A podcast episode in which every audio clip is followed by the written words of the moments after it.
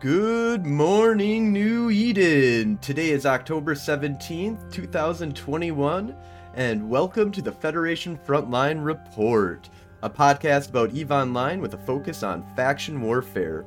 I'm your host, Frozen Fallout. My co host is Samson. Good morning, New Eden. Today we have a really special guest, the leader of Aideron Robotics, Astaroth. Greetings, fellow Empyreans. I am Ashterothi. It is good to be here, and I do want to point out I'm not actually the CEO of Aideron Robotics. Uh, I am the leader of a Convocation of Empyreans, which is basically what Aideron Robotics is part of. Oh, I do apologize. Ah, man, I, I, screw that up so many times when I'm interviewing people. So, I- do, do you also? arrangement. Okay, so you are part of uh, Aideron Robotics in and out sometimes, though. Is that correct, or are you fully Right. independent? So, so basically, the Convocation of Empyreans uh, maximizes player engagement with EVE Online, and as part of that, we have a faction warfare group. Well, in EVE Online, you can't have part of your alliance in faction warfare and part of your alliance outside of faction warfare. So, Aideron Robotics is, effic- uh, is effectively the faction warfare corporation for the Convocation of Empyreans. So, as such, I do go back and forth depending on whether or not I'm dealing with affairs um, on like the Convocation high sec side or on the you know Aideron Robotics low sec side, but I also have alts in both sides. okay, so yeah, that definitely that makes a lot of sense. But to bring it all home, uh, Kurik is actually I left Kurik in charge, or well, Kurik is now the CEO of Aideron Robotics, so he manages the day-to-day affairs. He functions as their advocate, as a director on in the Convocation of Empyreans, etc. Okay, yep. So that definitely makes a lot of sense. Uh, so tell us, let, let's kind of start this, like pull it back a little bit here. How did you even just get started playing Eve? When when was that about, and what got you interested in this game? Uh, I it was in 2010, and um, I was actually visiting the like the local card shop, um, and I was looking at their new whether or not they had any Vampire the Requiem books that I had because I was a big World of Darkness fan first. Uh, Oh, that's one of sweet. the, I like to joke around about the fact that I'm I brought I was brought here by World of Darkness, but uh, so the guy who one of the guys I knew that worked at the shop as I was checking out was like, "Oh yeah, did you know that this game, you know, White Wolf just got bought out by CCP?" I was like, "Yeah, I, I, I heard about that." He's like, "Yeah, you should check out Eve Online." And like it'd been in my periphery. I had actually gone to PAX uh, a couple years earlier, and I was like, "I'm a hardcore WoW raider. Convince me to join your game." And they're like, "Well, just go around and check out what's going on." And I went around, and I don't know if you've noticed, but like Eve is a really, really boring game if you have no idea what's happening and you're just looking over somebody's shoulder. Yes. Yeah. So I, I was just I was completely not convinced and I walked away. So like it took that and actually my other friend in college both within about a couple of weeks recommending me check it out that made me uh, go ahead and jump in. That's interesting. Yeah, I'm I'm a huge World of Darkness fan as well. I have a podcast for World of Darkness um, stuff that I do, an actual play that I run every Monday. Um, I'm and I got into Eve Online before they got bought out by White Wolf, but I was super excited about White Wolf getting bought by CCP. I thought that there was going to be an awesome MMORPG that was going to come out. It was going to be like a merger of these two crazy worlds that we could. They even White Wolf had a corporation, uh, like an NPC ish type kind of corporation in Eve Online. That was kind of interesting. I I was looking at that uh, for a little while, but yeah, it's uh, it's interesting how many people um, play World of Darkness and play Eve Online as well. I, I find that there's a large percentage of people who either do Vampire the Masquerade or you know it kind of almost feels very similar to uh, Yeah. to that. and I, and though I, I don't currently, I wouldn't mind getting back into White Wolf. I did a lot in the past. What I what I always found interesting um, was that even though those two companies were completely developed separately, they both hinged on this everything has five point system. Mm-hmm. So they would have been able to merge in a very, you know, logical way. Um, I, I had always had concerns about it because, you know, just their aspirations were so big. But, you know, it's like if anybody could do it, they could. The good thing that did come out of that merger, I would say, is that CCP did actually get a lot of the writers and stuff from World of Darkness, and they're still part of the Eve team now. Oh, that's awesome. That's good to hear. That I is did not know that. I, I honestly, to be perfectly honest, I had no idea CCP bought was bought out White Wolf. I didn't know that until just now. And they I, now I they have sold years them old. now. So Oh, okay. Right. um, that Well, Paradox so- owns it. See, White I'm way Wolf now. behind on that. Right. Well, what actually happened was, uh, so they they split the book rights and the like license rights, Mhm. right? So, so um, Onyx Path did a bunch of Onyx- stuff. yeah, uh, I think it's Obsidian. I, I can't remember the actual name, but like Mhm, what they mhm. ended up doing was they started launching Kickstarters. And so if you Mm. are interested in World of Darkness, it has gone in a really interesting direction. Not just like the third edition stuff that goes back to the day, but like they published Demon, which is like Matrix in in the World of Darkness universe. I, I'm a, and, I've, I've run Demon at uh, Gen Con, um, and it's an integral part of, of my universe that I've created for the World of Darkness. Um, and yeah, it, there's so much stuff that they've created. That's Right. it, So my um, my understanding about that situation is that they uh, basically split off the group that was interested in continuing the publishing. It was like, hey, if you can figure out financing, you can do it. And lo and behold, they figured out financing because every single one of their Kickstarters dunked it. And uh, and then meanwhile, CCP retained the rights to produce like the World of Darkness video game and all that stuff. And that's what they sold off to Paradox eventually. yeah, yep, that all makes a lot of sense. It's very complicated. Clearly, what you brought me here for. Right. Well, yeah, no, absolutely. I was about to say let's let's uh, slip. Well, we're gonna go into the history of White Wolf now. Let's I mean, uh, yeah, oh, yeah, so, yeah. conversation. You guys are all here for uh, Vampire the Masquerade, right? That's where we're doing Hey, uh, uh, actual Frozen, play. you- So, Can you turn the the background music down just Oh, a tad? yeah. Chat says it's a little loud. yep, I can definitely do that. I Thank was you, wondering about sir. that. Thank you very much, chat. Always, Yeah, always a uh, work in without without a mod, unfortunately. Yes, thank you very much, Chad. It's hard. It's hard to do it ourselves because I need to hear you guys. Um, I guess I guess I could actually listen, but then it's going to be confusing for me later. my, so I remember like one, this has been seared in my memory because like when I was an earlier streamer and had less people in my chat, so somebody nobody would speak up to say such things. I think I streamed for like 30 minutes or more. Or I, I went an entire session and then I went back and listened to it like when I was trying to like find the highlights and found out that it was garbage the whole time. Like nobody said anything, but like nobody you couldn't hear anything at all the entire time. And Yeah. just like It, It- it it- happens. it, it felt like that dream where you're at the school and you're naked and you're like and- and you just realize it at the last second you're like god i need to never let this happen again so anyone who ever says that these levels are bad or anything like that as a chat member i love you Oh yeah, absolutely. Please, if I don't have a if I don't have a mod present, it's very yeah, and we've helpful, only been streaming for like ten minutes or so so far. So, it, it- good yeah, good the time to the show. to let us know. Um, yeah, definitely Yeah, let me know if not- I haven't turned the it end. down enough.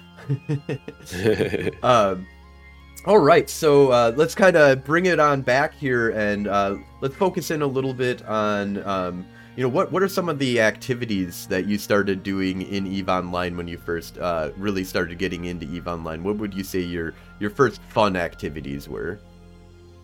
well so within a month i my my buddy the second guy the guy from college got dragged me into a null sec group with me and my girlfriend at the time.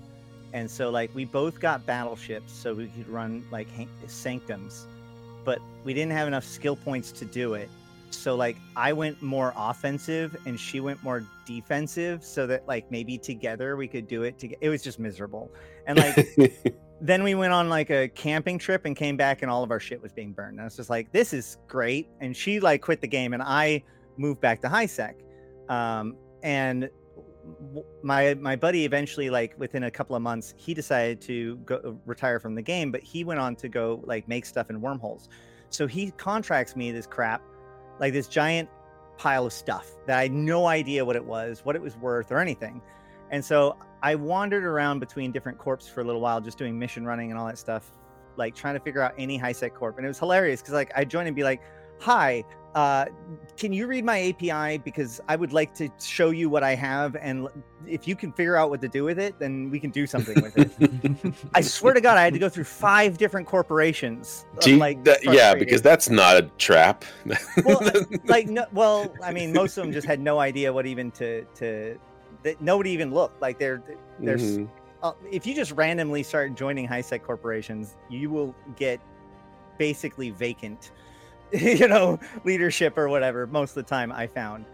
Um, so I eventually ran into Marcel Sure. Devereaux, um, and I ran into him because at the time uh, I was an Android programmer, and I wanted to, you know, get my chops up. And he was the maker of the Aura app for Android. Um, and so I messaged him and I was like, Oh. "Hey, man, can I help love you that out with your app?" Yeah, wasn't it great?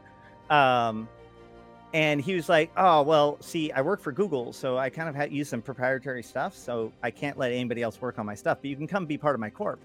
And that's how I joined Aideron. And so we did, you know, some high sec stuff, and then started getting into some PvP with some pirates and all that stuff. Um, but there was a lot of contention because, like, the more we worked out with the pirates, the more our standing started to go down. But meanwhile, we also had like one of the largest industry wings in the Gallente area because one of our, you know, we basically we joined an uh, industrial alliance, took all of their leading industrialists, and then left. So we had this like really sophisticated uh, industrial team, and of course we had a senior developer at Google as our CEO. So we had every fucking tool we could possibly dream of. Uh, wow. In fact, there were special. You were functions- winning. yeah, there was there are special functions in Aura that other people didn't even know about because it detected if you were in the Aideron Robotics Corporation and unlocked additional functionality like, for us to be able to communicate with each other and stuff, and Hacks. additional forums and stuff. Yeah, it was pretty cool. Anyway, uh, so we did that, and then uh, but there was like a, always this kind of tension between the people that wanted to go do PvP and their struggle to keep their standings up, and the people who were part of that industrial wing. And then Inferno happened.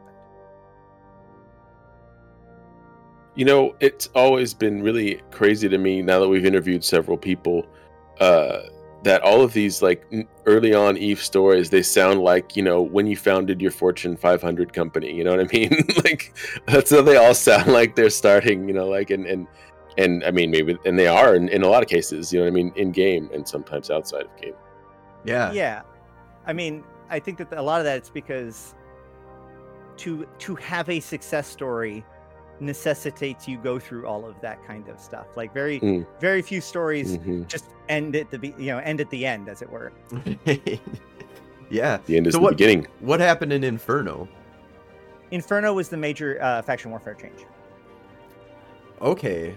Um Yep. So I'm a little bit familiar with this. I remember I do remember you guys when you guys first joined Faction Warfare and it was like, "Oh, there's this crazy industry group in Faction Warfare. This is so crazy." Like cuz I was part of um running X Meta at the time, uh, Mech Enterprises fleet, and then um we were in the Villore Accords at that time. Um and yeah, those those were some crazy times. So the big change that happened, I don't think I was actually around for the big change to faction warfare. yeah um so inferno had two parts to it right so inferno part one was the actual inferno release which was when they it was the, the big faction warfare overhaul i honestly can't give you too much details about like the before times the long long ago um Is this when they went But- down to like one rat Classified. instead of like no no no 400 that was rats? part two that was part Okay, two okay. so but but part one uh i from my understanding before inferno basically plexes spawned at the beginning of the day Mm. and when they were done they were done so Yeah, like oh, was that um, also when we, if you got up to tier five, the store was cheap? yes Yes. Infer- inferno Oh was my- the one that introduced the reward system and it was broke af so we spent yeah we spent the first uh you know several months of inferno running around in no gun incursuses uh orbiting plexes. And i know my buddy he happened to already have like good standings with the caldari so he could just go into the plexes and none of them would shoot him. In fact they would actually shoot at the things that came in there. And so like he would lose like maybe 50 or 100 atrons in like a month or something like that. And we'd all be like oh my god you're losing so many of them he's doing it all day while he's at work then he made, then he told us like he made 40 billion isk that month. It was like Mhm. i don't care about the incursus it's like oh okay. Like it was it was bonkers because yeah you're right. So the way it was then was that the tier that you were at uh, was uh, affected how much things cost In the loyalty how much you're rewarded. Yeah Yep. exactly. So and, but there's a another buddy- piece to it too. I had a buddy that did the same exact thing where he he he, he came into faction warfare for a short amount of time and he was like, I just made like six billion ISK when we hit tier five. Like it was, and he Yep. did, he was like, I don't even I was- do much at all. He wasn't playing I playing. still want to see all. mine. I haven't made any money off of faction warfare, but I also, I also There's only a- like killing. well, I mean that. Well, you get what you want, right? yeah, exactly. um, but no. Uh, the so the other piece to the puzzle was that back then, if the system was vulnerable, you could still get rewards. Yes. But defensive plexing never rewarded you with anything. Right. Yep. Oh So- yes. Oh. Yes, that's right. Defense. That would nothing. suck, right? So it was Right. it was the war zone was just flipping back and forth, you know, like because it was all just offensive plexing. Nobody did defense. Right. So everybody would plex up your you would plex up all the systems to vulnerable. And then in a single week, there would just be a bash fleet that would try to flip the entire war zone as fast as possible. Yes. Meanwhile, the enemy f- uh, group was trying to plex those systems back up so that way they could counter flip them before the weekend. Because at the, the predetermined time, everybody would dump all their LP into whatever Yes. iHubs they need to, spike us up to 50 or fi- uh, uh, Tier know, five, yeah.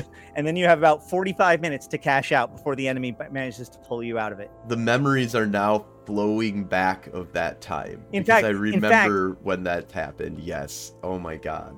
Here's a fun fact. Uh, if you ever go to a loyalty point store and you try to buy something and it lets you buy multiple of them, that's because of this. Because legitimately, we went to CCP and we were like, "Hey, uh, you you're against macros.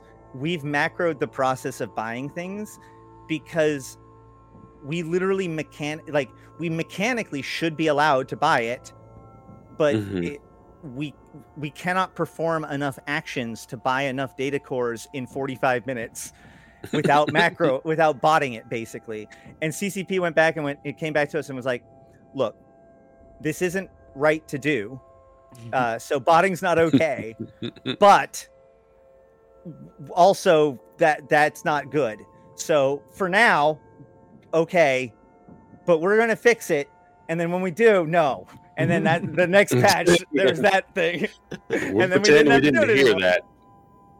It's fixed now. yep Oh yeah, that was that was a great. That was there was some weird times back then. Um, it, it just the way that uh, the weirdness of just coordinating that. Like if you weren't online during the tier five, it only lasted like ten minutes or something like that, if I remember correctly. Like you could get tier four for a while, but like the tier five would hit and it would just hit for like this minute amount of time, and you would have to go hit it real quick buy up all your shit and then and then I like Well, the, nobody- the the way that it is now, to be honest, comparatively to that. Like that was horrible, but it, it meant Yeah. for some weird times, so fun times. made us all rich at least It it did. we made a lot of money, a lot of money off of action warfare in that that time Yeah. period. Uh, I, I lived off of that for for a couple of years just every once in a while like check the prices on the market when uh, electronic engineering data cores got high enough it was just sell off a little bit more can't sell them off all at once or else you'll just destroy the market right. the long term investment. I'm jealous because I never, I've never gotten to any of that stuff, been able to do any of that stuff in Eve. I don't make money in Eve. I would love to. Just destroy things. yeah, that's all I do now too, which is interesting. So, um, tell us, um, what was what what was it like, uh, kind of running Ad- Aideron through all of this times? I know that you've done quite a uh, quite a bit of other projects with uh, Aideron, um, before you know the, you you got to the uh, the Emporium that you've you've built now, or the sorry, did I say that right? convocation of Empyreans Convocation Imperiums. of Imperiums. convocation yeah we just call it the convocation most of the time Convocation. There we go. Um, so there's kind of three different phases of my time in Aideron with a couple of absences in between. But um, you know, obviously in the early days it was Marcel and I was the COO by the time we got to faction warfare. Um, and so like I led a bunch of stuff and managed it, but ultimately Marcel was in charge, and Marcel had a lot to say about things, and he also, I mean, he he he had the kind of personality that if you rightfully called him a dick, he would double down on that, right? Like he he knew when he was right. He, I mean, he, like I said, he was a senior exe- like engineer at Google, right? Like he knew he knew his shit more than pretty much anybody else, and it came across.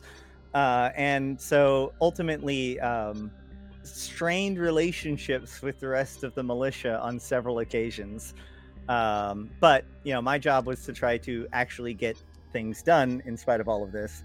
Um, until finally, after a couple of years of that, I was like, "Fuck this, I'm done," and I leave for the first time.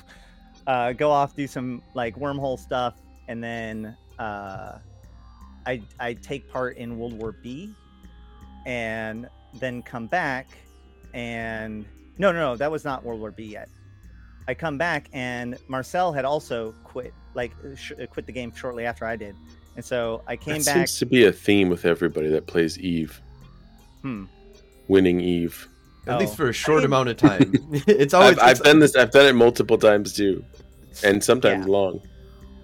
Um, well, people move on after. I, I think that actually people stay with Eve for longer than they do most games. But um, I think that what Anyway. they do is they take breaks from Eve a lot of the time. Yeah. Yeah, Sometimes you it- say it's a forever break, and then you like you bump into a buddy that's like, Well- "I'm blowing shit up," and they're like, I, I yeah, don't I think up." I think there's a there's like a time a turning point, right? Where you you rage quit a few times, and then you get to the point where you look at those rage quits and go. Uh, I'm an idiot. That was dumb. Why did I stop playing the game? And that's when you get to the point where you're playing the game for real now, uh, in my opinion. And maybe you take breaks once in a while still, but not rage quitting. that's fair. Yeah, CCP has said that on average it takes two to three times for somebody to to become quote unquote hooked. That's the research too. Probably it probably reflects on my. If you look at my history, you can see it. The NPC corpse where I'm not doing anything. Nice. So, yeah, I I went back to Aideron for a period of time, and by that time, uh, some of the other people that had been left behind had kind of taken over, and started to make things happen. And actually, they solved one of the problems. One of the things that we always had a problem with was funding. Right. One of the fundamental problems with faction warfare is that there's no top level income whatsoever, and Mm. yet everyone still expects things like SRP and all these other Yeah. things. It's like, Yep. with what money do you want me to do that with? Yeah. Um, and so when I came back, they'd actually built up a reactions program uh, there in Fleet, and I was like, "Oh, we have funding. This is awesome!" Like, and and I still was trying to support like the people who were there, um, but like even having me come back kind of put tension on like who the leader was supposed to be or whatever, and so. Uh, once again, me and the other guy who was supposed to be the leader quit at the same time, more or less, which makes me really feel bad about uh, Aideron altogether. But I'm like, this is not so- like actually he quit, and then I was like, look, guys, no, I can't. This wasn't. I I came here explicitly to not be the one in charge this time, and so I had to bow out too. And that's when I went off to go do World War B, and was part of test, saw how other people do things, and at that time I walked away going, you know what, I think I can do this. And so I went back to Aideron, and I was like, I'm I want to come back again, but this time I do want to be in charge and uh, Marcel even was in that meeting, and they all like everybody agreed that it'd be okay. And then I got given CEO a couple months later, and so then from there I was CEO for several years or for a little while. I can't remember. Oh yeah, that's when you know that leads to the formation of Fed Up and all that other stuff ah, yes, uh, all that up. stuff. Um, and then when Fed Up moved to Nullsec, I, I grumbled about that the whole time. But then when they moved to go join Legacy, that's when I split off to go join Malro, which was uh, our propaganda minister, the guy who actually made the Fed Up logo, who won our, my my logo contest to design the Fed Up logo. I had assigned him to go into HiSec and form a HiSec corporation. So that way we could recruit from it, train people all right, and see whether or not we could even have a HiSec corporation. Because so many HiSec, so often at that time, people blamed CEOs of HiSec corporations for not dealing with wardecs well. And it was like, can anyone deal with wardecs well? Like, or more importantly, when CEOs say the best thing to do is just avoid the fight and they get criticized for that, like is there a bet is there a better solution could with all of our weapons with all of our pvp experience could we build a, a high sec corp that would withstand it? And they, and so they did he went and was doing that for about a year um, and then when uh, like i said when fed up left i actually went to go join him and that's about also when i started streaming and shortly thereafter they or at about the same time they made the word changes. So i started streaming and uh, invasions happened and that just made uh, Malro blow up. It went from like 20 people to a thousand people. Um, and Holy so, shit! Yeah. So then at the end of the uh, next year, you know, at the new year, I decided that like we needed to have an identity that was beyond all these little like things that we've created already. So, you know, one banner that is our own thing that we could actually make our own icon for because these corporations, you know, you have to use CCP's uh, tools, which are not great. Let's please give us more tools for corporation icons to be made. Anyway, um, so that's why we made the Convocation of Empyreans. So um, that's how it kind of all fits together. That's awesome. That is that is a cool story, dude. Um, man, that it's it's uh, it's interesting because um, you formed up with Fed Up with uh, X Meta, right? Right. So that's a fun story too. Um, I'd like to hear about that story because I've never heard the whole story, and I used to. So I founded we X Meta, like uh, that was a whole thing with just me and my buddies that were getting together, and I was like, I want to do faction warfare. I you know just came out and it was like this is the opportunity for us to build a real pvp corporation dudes. And like my friends were like okay let's let's do this and you know some of them got in on it and i ended up um, you know i've joined Villore Accords i did a whole bunch of stuff with with faction warfare. It was a lot of fun and then i got and then i went to a goon swarm party in in madison. Um and i was like i love i hear that's how it goons. goes i love i i love hanging out with goons personally. It, it's the parties that they throw in Madison, the people that they are in the real world. It's just a blast. I just don't like 0.0 living. You know, I've always, I, whenever I'm talking to you know the leadership, it's always like I'm not, I'm in the Imperium, but I'm not in the any alliance or corporation that's in the Imperium. I'm I'm here to hang out with you guys and party. Um, and so I ended up leaving faction warfare and and um, I want to say it was Pyro or can't remember off the top of my head who I left it to, but I left somebody or left somebody in charge of, of X Meta, and I was like, they were like, you should be, you should just have your alt be the uh, uh, CEO, and you can keep running things while you're doing Goon Swarm stuff, and I'm like. No, you guys are doing good. There's a lot of killing that's going on. Just take over the corporation. It's all yours, 100% and they went on to like create this alliance with you guys and i never heard the story like i don't i don't know i just saw fed up on the map and i'm like what the hell is going on here like that's so fucking cool uh, so i would love to hear that story if, if you'd be willing yeah and i'm pretty it. sure i've i've killed people from both uh, alliances and, and your corpor- corporations i make no apologies but we're cool now you, as well you shouldn't um, so basically, uh, where do I begin with this? Um, we were coming off of the Gallente Civil War. Um, our draw, or I guess Wangs now, um, w- had moved into Sudrento a few years back, and therefore had to deal with being under the cloud of s- snuff. Who, uh, while they didn't have the titans that they have now, thanks to the Imperium, uh, they were still one of the major forces to reckon with at the time. Um, so most of the militia dealt with this by living outside of reach of uh, snuff in places like Nenemelia. We survived by living in Fleet. Is kind of funny because, like, in one direction you have Shadow Cartel, and in the other direction we had Snuff. And so, if one side harassed us a little bit too much, the other side would come and get involved. And so between that, we could at least, you know, get by. Uh, and so like that was our solution. But like our draw chose to live directly under sh- uh, Snuff's shadow. And at that point, you either fight them or you join them. And by I think it was 2015, I can't remember. Uh, Ardra had fully blued Snuff, and that triggered uh, all of the other major alliances in or groups within Gallente faction, warfare, Cowboy Bebop, Villore Accords, uh, and uh, whatnot, to war deck Ardra to try to force them out of the militia.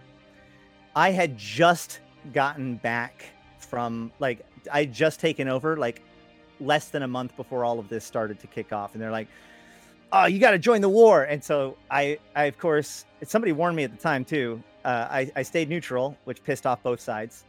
Um, but you know, we we just kind of hunkered down in Fleet during that time. But ultimately, the Galmil failed to push Ardra out of the militia because how were you going to do that? And so this kind of tense understanding has was starting to emerge. But either way, my point was is that the Galmil was m- way more fractured than it had been in the past. Previously, the Galmil had greater numbers because who doesn't who wants to get locked out of Jita?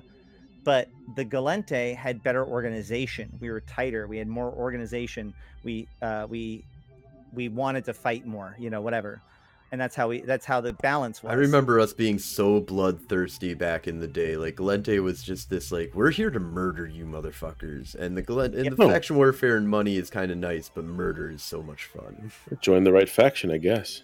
It's also worth noting that uh, prior to Inferno, the Caldari had a civil war that they were just coming af- uh, off of during remember Inferno. that.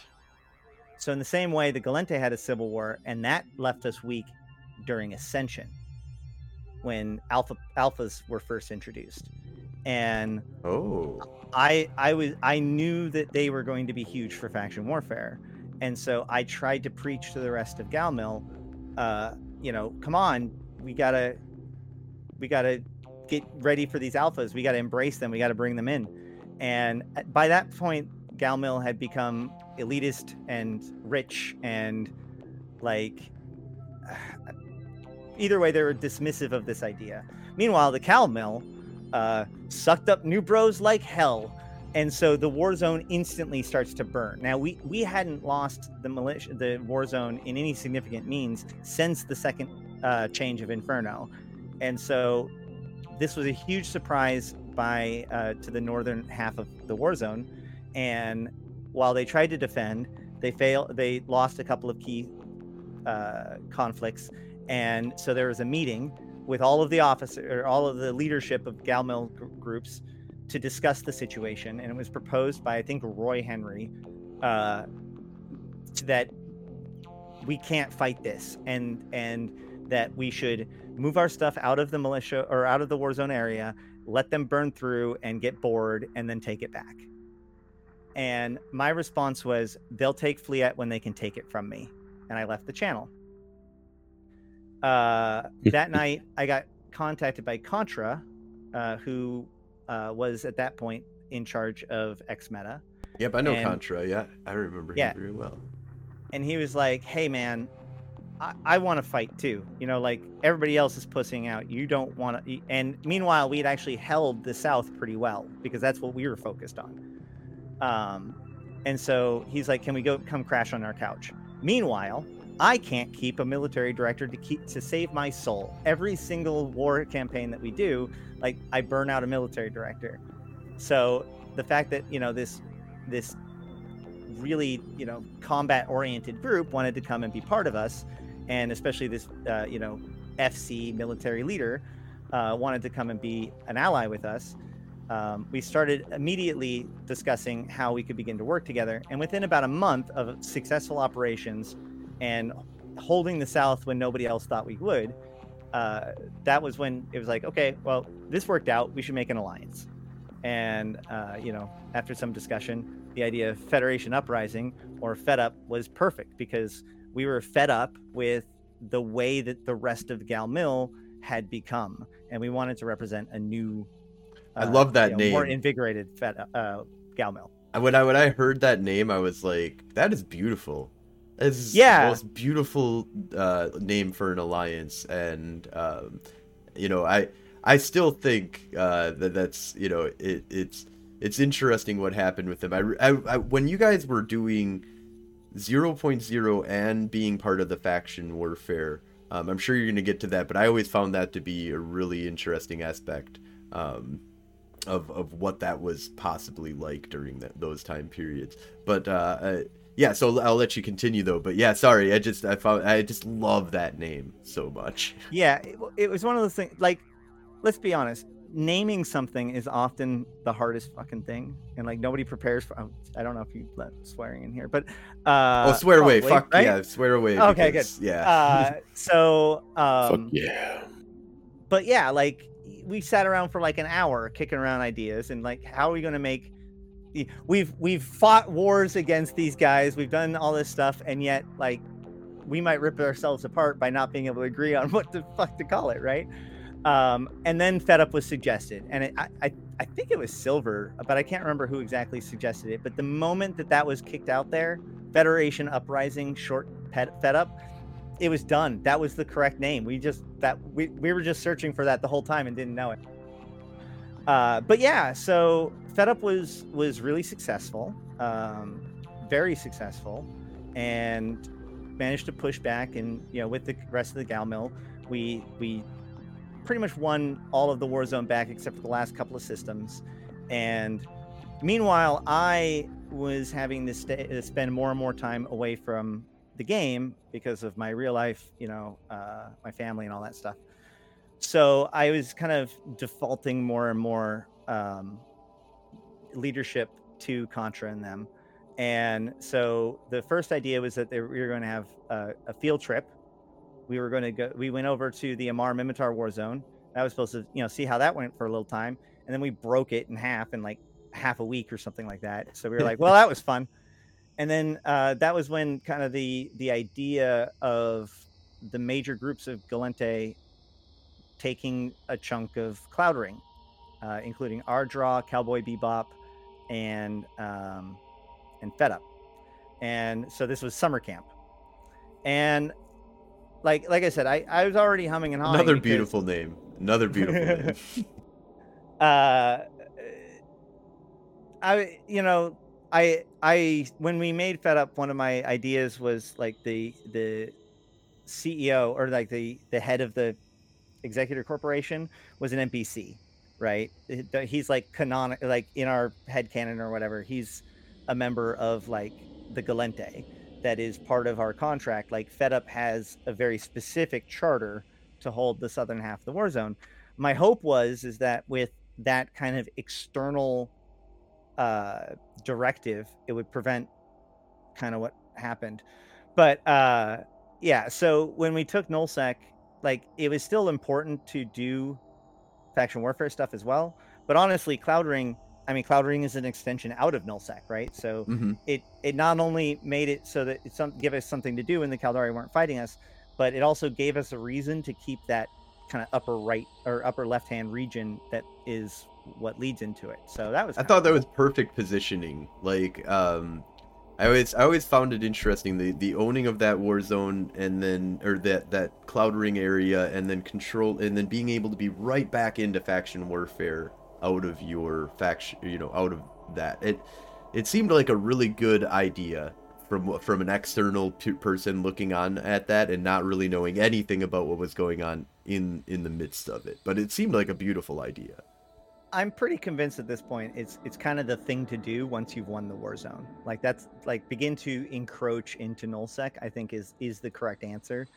Um, but the thing is, is that nullsec changes people, especially leadership, right? Like you go from a faction warfare group with zero high level t- income to ratting taxes and there's almost no going back right like they, they right see you the get light that you get that isk and you're like oh man like i can shower in this shit now Right. But more importantly, now it's like now they can fo- now they can focus on having nice things and fighting and and you know all that kind of stuff. And so bigger fleets, bigger fights, chasing the content as opposed to wanting to hold the war zone, objective oriented, you know that kind of stuff. Um, then the the uh, faction Fortizars uh, changeover was announced, and so we decided to hold uh, our area long enough to be able to get our, I think, three faction Fortizars, and it was a pretty like there was a pretty epic fight. I have a, in, according to some people, extremely cringy, uh, like motivational video the night before uh, this uh, timer with uh, it was white white legion i think it was um, or black eh, whatever. Um, but you know we fought slice we fought a lot of people in order to do it and ultimately we we kept the space. Um, but then Ardra backstabbed everybody and every the whole area started to burn and so then the idea was like what to do next and we had already extended a little bit into uh, I don't even remember uh, Pure Blind because it was like nicer space, um, and so when they started, they burned it all, both sides, and so there was like, what are we going to do? Discussion about which side they were going to join, and ultimately they, like I said, they decided to join Legacy, and that was when I knew it was like, this, I can't, I can't walk this road with you anymore. Right. This And is so- going down the road of you're you're a nullsec alliance now, not not Yeah. a faction warfare alliance. and and Aideron, I, I left Aideron in the hands of a guy named Bayonex because, uh, quite honestly, Bayonex is pretty much the reason why I went back to Aideron when I wanted to have a corp instead of making like a whole new one, because he was uh, one of the he's a jump freighter pilot.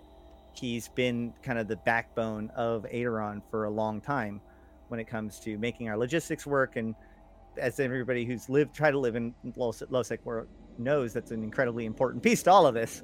So um, you know he was given ceo and at a certain point oh what it was was the you know hey contra uh, the the caldari are getting a little bit stronger. We should probably do some stuff over in the war zone too. Nah it's not a big problem. Okay well hey hey they're they're getting to fleet we should we should probably do something about that. No no we got we got more important we got important stuff to do here. Oh okay. Uh hey they took fleet we're going to go take care of this. And the uh the leader the other guy uh, the contractor and all them were still like no you're not you know don't do stuff in the war zone. We have to do stuff here. So Aideron said screw this. We you know stayed to their roots and went back retook fleet and uh has been back in the war zone ever since and What so was the what was the on. date around for that? oh boy i i want to say two two years now three years two. two oh shoot i don't even remember uh, somewhere in there time time is an illusion Because I do, I know and I remember because I it's like right around the time that I started getting back into faction warfare is that I saw that Aideron was back in faction warfare. So it might, it probably was before you guys probably got back in before I got back in. Um, but yeah, I just remember it was kind of timed ab- around the, about that time where I'm like, man, I want to do faction warfare again. I am just sick of of this. And I came back for a very short amount of time and there was some some action that was kind of going on and and then and then I got into pirating a whole bunch with uh, Hmm. Samson and I was like Uh, okay that's I'm, my bad. I'm gonna I'm gonna Yeah. not do faction warfare for a little while and just pirate the living fuck out of the world and uh, I was gonna say all this stuff happened before I even existed. well you existed you were just Well, I know, but it's it's it's crazy. Like Eve has so much player created content, meta and otherwise, in game, out game, whatever you want to call it. Like it's it's insane. Like this is a history. It's a beautiful thing that that you know it's that the players have created this. This exists. It's real. It's tangible. It's canon now for Eve, right?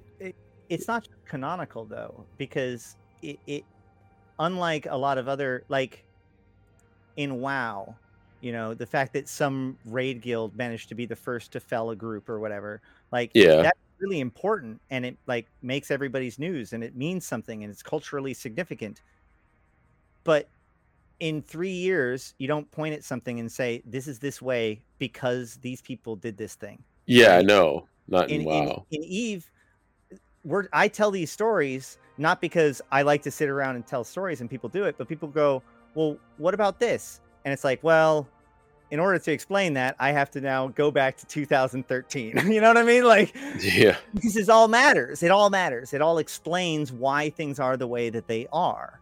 And I have to say, I really- love your storytelling on a historian kind of point of view. You seem to have a memory that, Yeah. like, I'm a we- bullshit we- storyteller. I'm the like sitting We- down with like a, a, a Vampire the Masquerade game or whatever, and I just get to make shit up all day long. Um, but as soon as you're like, so when did you do this, or when, or you know, I, I, I literally the only thing I remember about faction warfare way back in the day was running around a button at a billion miles an hour with that fucking Atron avoiding the 40,000 missiles that were chasing me. Like I remember instances like that shit, but I was like reading through some old forum posts. I don't know if you were involved in the the like when Villore Accords and stuff had like the militia um forums and like funk um what was that uh it was Funky Bacon? yeah, Funky Bacon and like a bunch of other uh, like groups were inside of there talking, and there's just some that I I have. Let me see. I'm gonna pull up an old. So this would be. I'm pulling it up right now here real quick. So this would be stuff that happened around 2008, like June of 2008. I have like June to 2008 to, like July of all these like crazy forum posts about like taking the fight to Nourvukaiken. Federation pilots raid into Nourvukaiken and they like talk you know like they give like a battle report of like what was going on there that it in another display of disdain for the Caldari Navy the state protectorate militia Frederick something name I can't say and his dead patriot shop comrades led a raid into Nourvukaiken um, system on the evening of the sixth, and like so, it was just all this crazy forum post stuff about what was going on. I just I don't know if you remember those days in in the old uh, forums, uh, but I always that's the only stuff that I can remember because I have like documentation of it. There there's not even like YouTube stuff out of around that time because it was still new to be a streamer or anything like that during 2008. Abs- well, even a, a YouTube person or making Right. videos for YouTube. Yeah, I guess it, Uh, streaming wasn't really existent because of the technology constraints. it was still called machinima then. So, and and God bless Julianus Soter, man. Like it's funny because I've even had to do some research to looking back to some of the lore events that happened at that time, and so I was like digging into some sleeper stuff, and I pull it up, and there Julianus Soter's name pops up as one of the people talking about stuff and putting in records, and I'm like, you Jesus, dude, you've been around for a while, yeah, and uh, and, I mean- been involved in this stuff for a while. He also, uh, I don't know if you know this, but in this last election for the Gallente Federation, he was allowed to be a candidate. He didn't get very many votes, but he was an official candidate for the president of the federation. Really?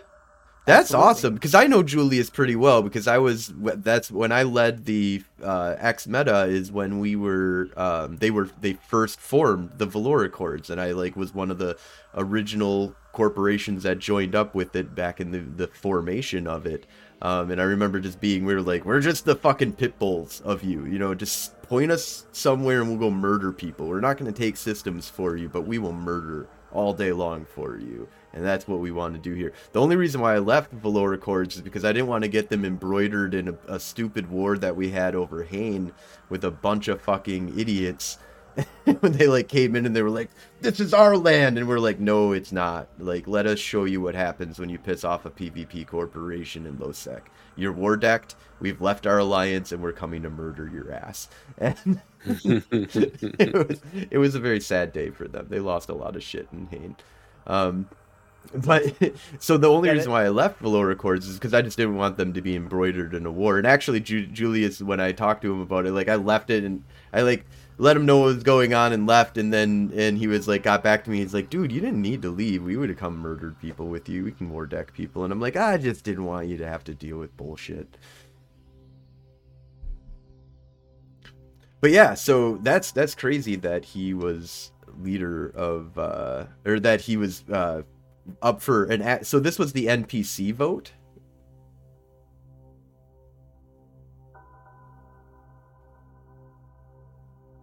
Oh, did I lose you uh Sorry, I hit the wrong button to talk. Ah. uh, so yeah, um, he he put up a website called Soter for Fe- President, um, and you know, i- i- yes, the NPC vote, the, like the Gallente Federation itself, not like a player organization or anything like that. right. Um, and you know, he he went forth as if he was legitimately running for president. Put up like in-game, in-character forums, and and like I said, he had a whole website and stuff. And I remember even CCP, some uh, somebody from CCP, I'm not going to say who, contacted me and, and was like, "Who's this Julianus Soter guy? Is he for real?" And I'm like, "Oh, oh, he's he's as real as you get."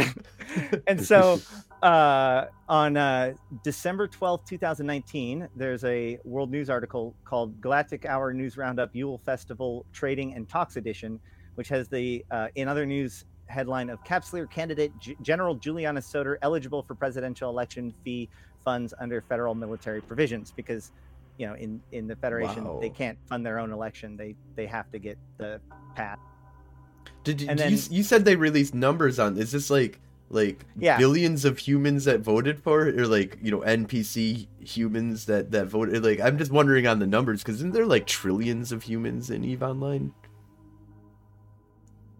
oh yeah absolutely um hold on one second Gotta find so there's those. The next thing is um, the election special voting for new president underway where it says mentas blaque former senate oh also it's worth noting that during the presidential election there was also an assassination attempt I against- remember that. against every presidential candidate except mentas blaque and julianus soter Can't assassinate a pod pilot, so That's true.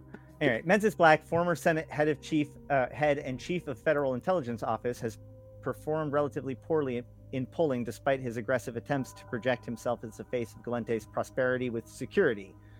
Our analysis team suggests much of his appeal has been undercut by the strong security record of Governor Aguard and the insurgent campaign of Federal Defense Union Gener- General Julianus Soter.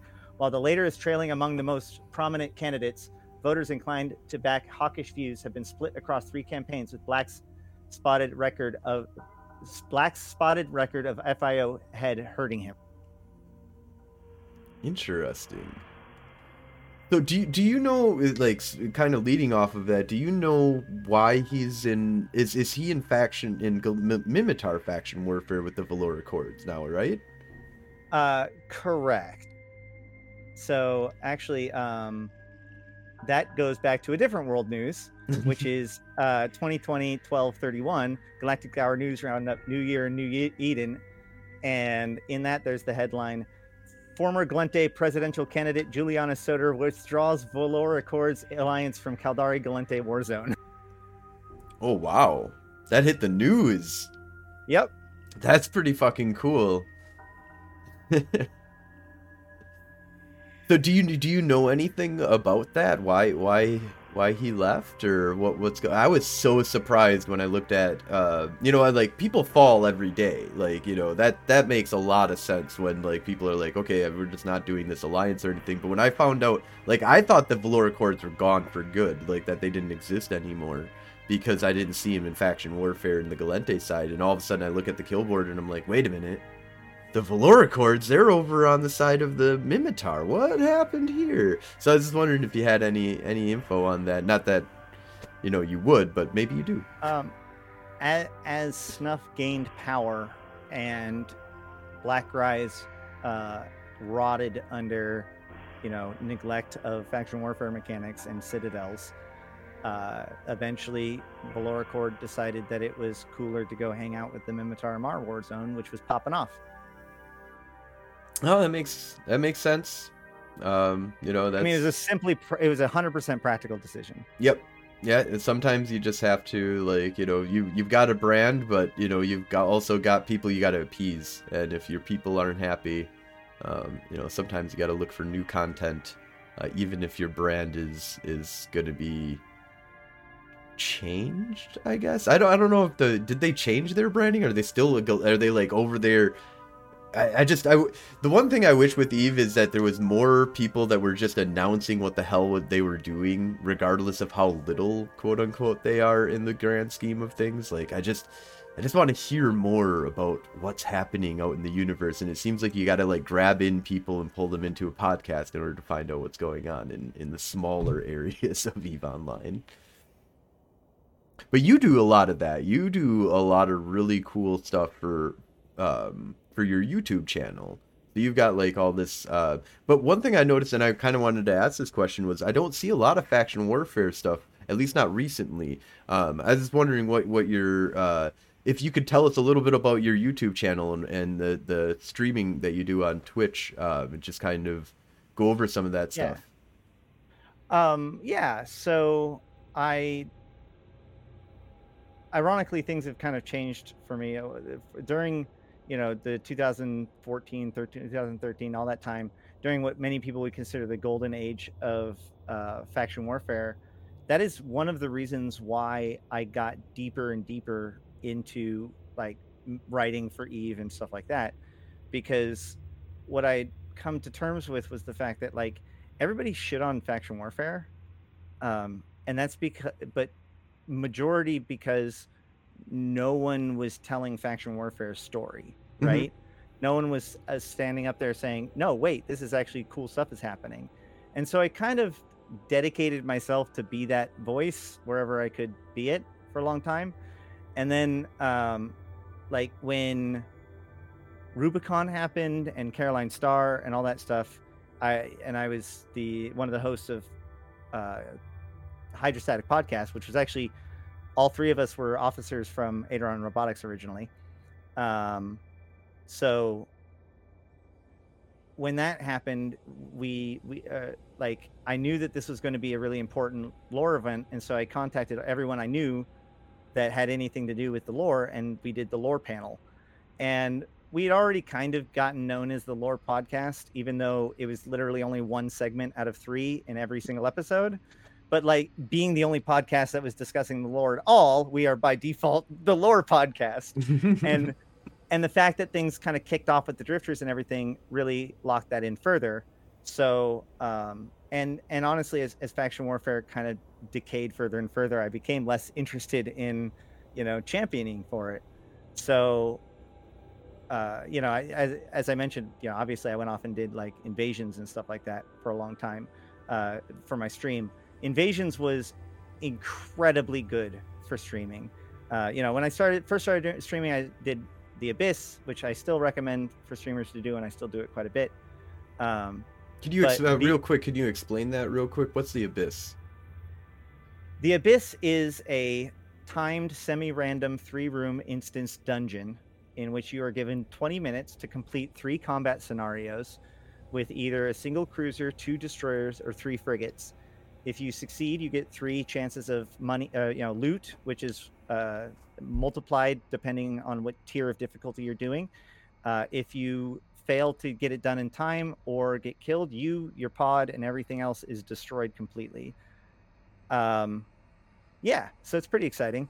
Um, tier it, it's divided into technically seven tiers of difficulty, with tier zero being more or less the training tier, all the way up to tier six, which is incredibly difficult to be consistently. You know, even the best ships and the best pilots with the best implants have difficulty not losing a ship in T- T6. Um, but you know, th- it's a really good source of ISK even at like lower tiers, um, and it trains pretty good piloting and teaches you uh, electronic warfare and such because you'll encounter all different kinds of electronic warfare and it'll challenge your ships in different ways. And there are five different kinds of weather which affect your ships in different ways but you can you select what weather you're running. So that that changes what kind of ships you can do. Like for instance uh, a good example is electricals.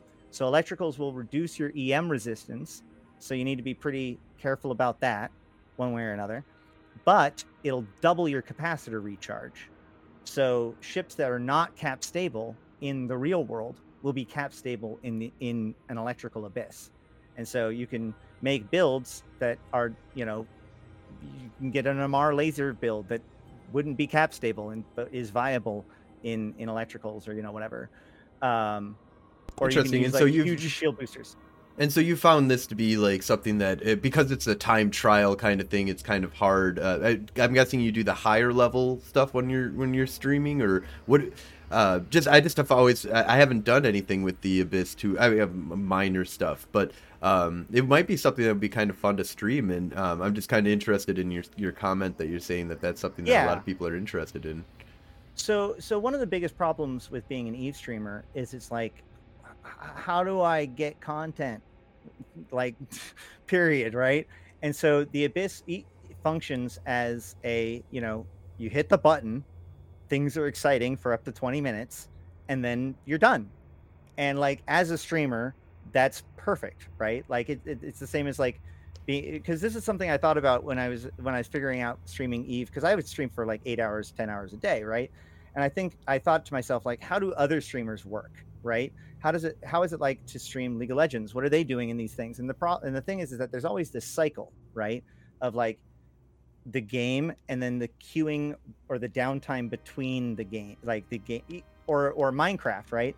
There's times where you need to focus on something, but then there's these long times where there's kind of a lull, and those are the times where the the inner the streamer can like interject themselves and be the entertaining one. So like the game takes over for periods of time and lets you relax, and then uh, you take over when the isn't doing that well. And so you can create this nice little rhythm depending on what kind of game you're playing. Eve is awful for that. So- So uh, yeah, so like in that sense, uh, the abyss is really cool. Like it all like the the chances of there being like a really close cut. Or you know, like, am I going to make it in time? Or oh, sh- like I, I'll be able to make it if it's not this next room. It- as long as it's not the rogue drone room, I'm good. You jump through, it's the rogue drone room. Fuck, like that is drama, right? Like that is that makes good streaming. That's interesting. I like that. Yeah, that when you're putting it at that that nose where you you have the possibility of being uh destroyed. You know, when it's not just okay, I'm I'm just here and I'm gonna do this mission is and I'm definitely gonna win. There's no problem. If you can put that kind of stress level on yourself, like you can you can feed that into the chat, which always seems to be interesting. Which With is, I think, you get I- with like PvP too. You know, which it just Yeah. is not as like you said. It's not. It, you can't just press a button and all of a sudden you got a twenty man battle on your hands. You know, and you could you can Yeah. stress out about all this other you know fighting that's going on. You but you can do that with the, with abysses. Absolutely. Abyssals did make me rage quit when I lost. Uh, I think it was an Omen Navy issue. to, because I was like, I was doing perfect on one of the difficulties, whatever it was, two or three, and then I switched to like the next one, and I just got obliterated in two seconds, and I was like, what? Oh boy, uh, I got a story for you about that. But I will say that the other reason why it's really great for streaming is that the abyss is visually stunning. Like it, there's so many Yeah, amazing. it does look really cool. Yeah, it is just visually um, awesome to look at and watch and stuff like that. So And you're I- fighting Trigs. yeah. Uh, and yeah, you encounter all different kinds of things. So different kinds of problems happen, and and you also can teach people what's going on because the thing is, is that the abyss is about learning the abyss. You have to if you if you want to get up to those higher tiers, it's not just about buying the expensive ship. In fact, if you do that, that's that's you're just going to lose an expensive ship. Uh, you have to learn what all of the rats are and what do they do and what and what is your ship's Achilles heel. Like if you this is one of the things like you want to run I, I recommend people like tier one is to teach you the physical structure of the abyss. Tier two teaches you what rats are out there. Uh, tier three is where you start to deal with the encounters themselves. And so I recommend people running like 50 to 100 tier threes before they ever move on. And even when I switch to a different ship, I, I still run 20 times in tier three because the key is, is that you have to experience the thing that threatens you. You may not understand what it is that might kill your ship. And if you encounter it in tier four or tier five, it will kill your ship. You want to encounter it in tier three so that way you can understand where your weakness is and you can Mhm. pilot it correctly when you get there, right? So here's my example. I bought a Deimos, right? This was like pretty late into my streaming career. I was hot shit. We were making tons of money with invasions. So I'm going to show off by buying a Deimos. I bought a, a Deimos and a brand new pod, 5 billion plus total for the whole thing. I went into the abyss. I ran five different uh, tier three runs. It was easy as shit. All right, fine, I can do this. And Fonsui's in the background saying, You should be running more. And I'm like, Nah, man, we're good. I jump into a tier five or tier four, and I think it was my second one. I jump into a room with a bunch of Damaviks, and it has some neuting Damaviks and some uh, tracking disruption Damaviks. And I made the wrong decision. I I had thought, or, you know, in my brain, the neuts were the thing that was the most dangerous to me. And what I didn't mm. realize was that I was completely ineffective.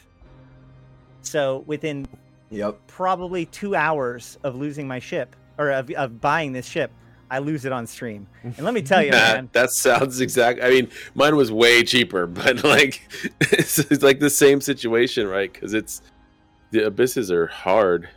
The the thing is, this is why I think that the abyss is a great way to learn, is because in the abyss everything's fine until it's not, and and, and I like that's fun. Like it is funny to say, but like if you think about it, the problem with learning Eve is that it's far too common for you to like if you die you literally have no idea what happened or what you did wrong especially if you're doing it in like PvP oh, yeah. or whatever oh yeah uh, your, your, your shit's just gone and you're like um which what? is sometimes the Eve community is great about that as long as you're not crying. Um, usually, yeah. Well, like, and, and, and I try. So funny if you like, punch somebody in the face and they don't cry, you're like, "Come on in, buddy." But if they yeah, cry, well, you're like, "Ah, give me a give me a cup. I need to get some tears."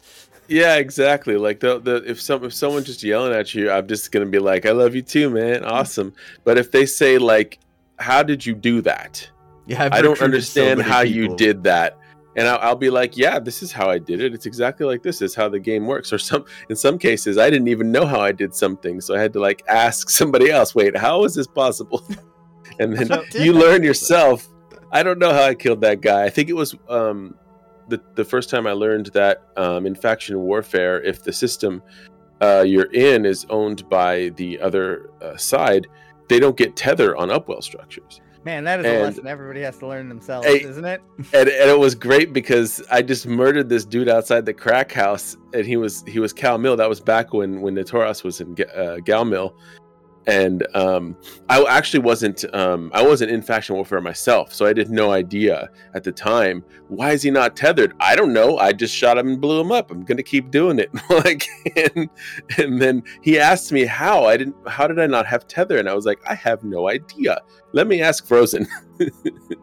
and I did know. I think I yeah. at the time. Yeah, you did. You told me. You told me, and I was like, oh, apparently this, and I was like, well, that's good to know. Yeah but also like as an outsider or as a as a person that tries to help people out with the abyss the other thing i like about it is like again the death is very obvious right? So time and time and time again i've had people come to me and go the abyss is bullshit. I hate it. What what happened? It's just total bullshit. Okay what killed you? Uh, uh some drifter battleship or something. Did you spiral what's spiraling? Okay well then let's talk about that. Like you know what i mean? Like you if you tell me what room you were in i can probably tell you what killed you what you did wrong and what you need to do better next time.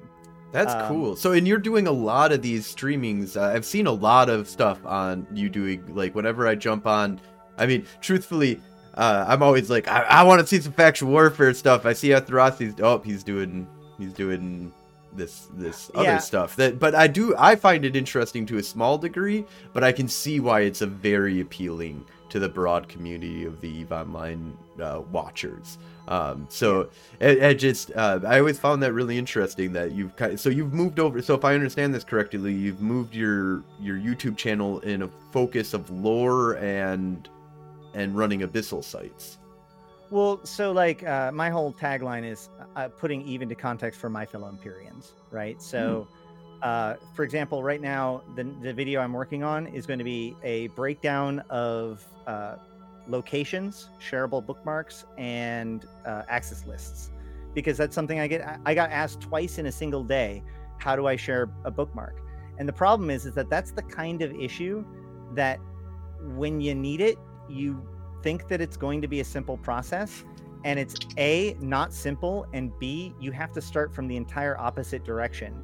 So it's like i have no how idea I... how to do bookmarks to be honest anymore. You get eve CCP, you fucked me in your bookmark shit. Uh, but I know that somebody can share me bookmarks. I know how to access it. I do not know how to share a bookmark to The- anybody anymore. the thing and, is- is and that that's it's just my that's my system. fault. I'm an old stupid man. So, but if you want to Well, yeah. if you want to teach an old man a new trick, I'd be love I'd love it. I'll send you the video when I'm re- when it's ready. But no, uh, the, the short of it is is that you know there's a thing called access lists, which is what CCP introduced to the game to improve off of the old like you know how structures used to like operate on standings and stuff. Well, Mhm. access lists is how you control access to upwell structures. So now you can apply those access lists to bookmarks. So that's the problem is is that like when somebody says how do I share a bookmark, I say well, first you need to make an access list. And now they're having to learn a whole nother concept when they're already trying to learn this concept. and it's just, it's rough. So uh, yeah, I'm making a, a, video to kind of break it all down. And I'll, and, you know, hopefully one of the things I try to do is always try to sprinkle in a bunch of fun facts and, uh, you know, advanced things or, you know, uh, things that like, even if you think you know what you're doing, you can watch the video and hopefully pull something out. Yeah, I would. I I like that kind of stuff. Like it's like uh, it's what YouTube I feel like is where it's at its like core of like helping store the information of the human society in one easily accessible place. And it's like if I want to know how to fix my car, I can go to YouTube. If I need to know how to fix my Roomba, I can go to YouTube. If I need to know how to play Eve Online, I can go to YouTube but there is always going to be holes in there and i think you're filling some really important holes there yeah, I think Frozen wants you to fill his holes. yeah fill them all man, with as much as you can uh big oof yeah, well yeah and that's and that's the thing though like i i generally try to focus on the things that i feel are important but not enough people are talking about right? Mhm. so like back in the golden day of faction warfare when people were still publicly maligning it i was the one that like put a lot of tension into no this stuff is happening. It's cool. Um and you know now that invasions or now that the lore has become a pretty important thing over the last couple of years all of a sudden you know more and more people are looking around for answers and not a lot of people have those answers mhm. and so you know being able to be out there i'm not the most knowledgeable person in lore but i'm the guy who's willing to go out there and talk to everybody about it Yeah. you know and publish so, content every you know new content because there's a lot of old content out there um, Yeah. but it's but it's older you know it's out of date it's it's harder to Right. it's not keeping up with the new lore um you know and i i guess i'm uh to kind of springboard a little bit off of that one thing i'm kind of interested in is who is doing faction war right now i kind of did a little search around and i'm I can't find anybody, which is why I was like, this is the time to do a podcast for faction warfare. That Yeah. I'm a little bit of a bitch where I'm like, I'm gonna be, you know, we're the Gallente uh, Federation frontline report. We're gonna we're gonna role play this shit like bitches. Uh, but really, like, I really want to just put a spotlight on faction warfare, and I'm just trying to find other people that are shining the spotlight on here. And I'm not finding it. I'm just wondering if you know about who who right now is really pushing the content media wise for for faction warfare. Um, giving giving them a shout out too because I, I'm gonna go watch their shit. So you get a download out of me if if you know anybody. yeah well um i i i some i occasionally do i did the uh, i streamed a whole bunch of the intaki campaign Mm-hmm. um, and and split out those videos on my YouTube. Um, but uh, it's true. A lot of people are kind of taking a pause right now. Like Corvus Onzo is uh, usually a big person for the Caldari. Okay. Um, uh, Baleful Dysnomia isn't so much faction warfare, but you know she's faction warfare when she needs to be for the Minmatar. Um, and then you know I, like I said, I've done stuff with Gal- Gallente, but you guys have. One of the reasons, one of the reasons why I've I've been able to focus on other things is because there are groups like you that it's like, oh, good, somebody is taking care of faction warfare. And honestly, having done this for this long and having I tried to make a podcast called Cross Faction at one point, um, I think that this is the correct answer to just be like we're Gallente and we're going to give the Gallente perspective because Gals Mills, fuck yeah. yeah, because like any attempt to try to be neutral will just be undermined, and trying to get people to like come together, like if having proper representation from all sides has historically failed every single time, and Furthermore, like, We're propaganda, man. This is this is Oh, we are yeah. we are the we are the bad news of Eve Online, and I'm fine with being the one. Like uh, literally, like when I see people posting on my YouTube videos, like that's the wrong perspective. I'm like, thank you for posting and being really mad at my show Yeah. because And, you know- that means you care. Thank you for the and, and, and it- this is not. I'm not trying to persuade you politically. I'm not trying to like alter your universal view in the universe. Truthfully, we're just a bunch of murderers who like are just pulling up the flag of the Gallente, just like I pull up the flag of the Packers. It doesn't. It's just a fucking team, dude. I'm not gonna. I'm not gonna be really mad. I love my Caldari counterparts. I love my my Amarr po- counterparts and Minmatar counterparts. I want them to see to do well. I want us to have fun fights. And I'm not here to to win as much as I am, you know, here to have some fun. But we are a pro- Okay, I- but I but then there's I like Samson, killing- and then other people. I like- and you can tell them how much you hate. I just like Caldari. killing all of them. I have a message to all of those guys in your comments. If if you Go don't think it. this is the correct correct uh, perspective, don't ma- make a comment. That's great. Then make your own goddamn video. Make your own That's- fucking news channel. Exactly. This and, isn't and, I, the Squid News. and I'm not even being flippant about that. That's why I think I want that this more. was a good idea. No, it's true. Because- Exactly. We need competition to not not just to create more fun content, but to to make to force us to be better. Yeah, we don't I need mean- one unified podcast. We need Right. four podcasts. Yes. you know what I mean? Yeah. Like Yes. Exactly. I am 100% for that. I think we should have So a this is a call bro. out. That's yeah, we're we're This is a calling you call out, out. motherfuckers. Get on your All the other fucking factions need to get their own goddamn news. and we going. and one thing we are doing. I want to mention Ours is the quick, best news, of course. The We've- best, the hugest news. the bestest of the best. the bestest of the best news. We've, we've got an emperor, motherfuckers that runs. we got Emperor this shit. motherfucking Joe Bain. Hell yeah. So, but Okay. but I do we do have some people that are coming on that are from the Amarr War Zone and from the Minmatar War or from the Minmatar from the Caldari, and we're gonna I don't talk know to if I'll be able to contain myself.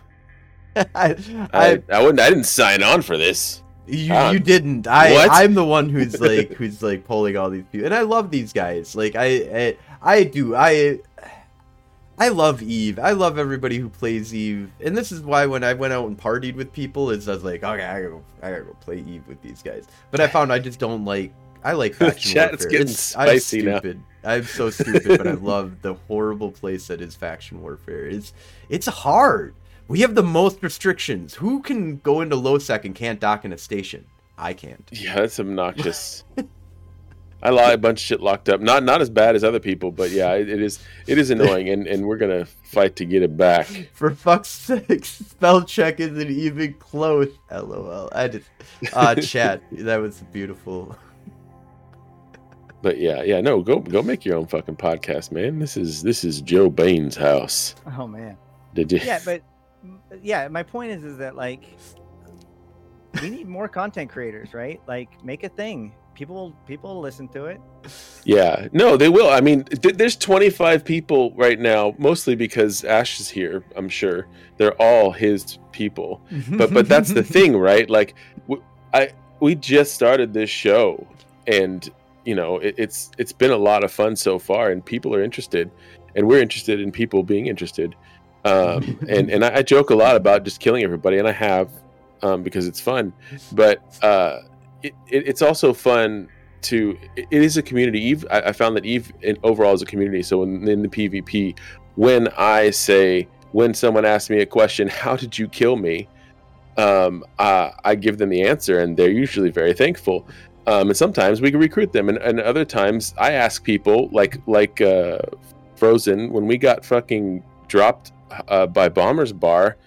when we were just the two of us camping the the the, the Notorious Nisuwa Gate in Notorious. Notorious, yeah. and um, uh, we had no idea how they did it because we did not know at the time that a Blops could bridge any Cynos because it was just an industrial Cyno, Mm, yeah. and, and and all of a sudden there's stealth bombers. I was so, So- confused. I on, like hold on. literally did not know this, and I and I knew like I should know this. I should know this. This is it was stupid You- of me, and I was like, I was like, oh, that's an industrial side. What they're gonna bring a jump freighter? And I was like, oh So, my uh, god, there's so much red. I gotta run. Have you, I, this is a bit of a deviation, but do you know why?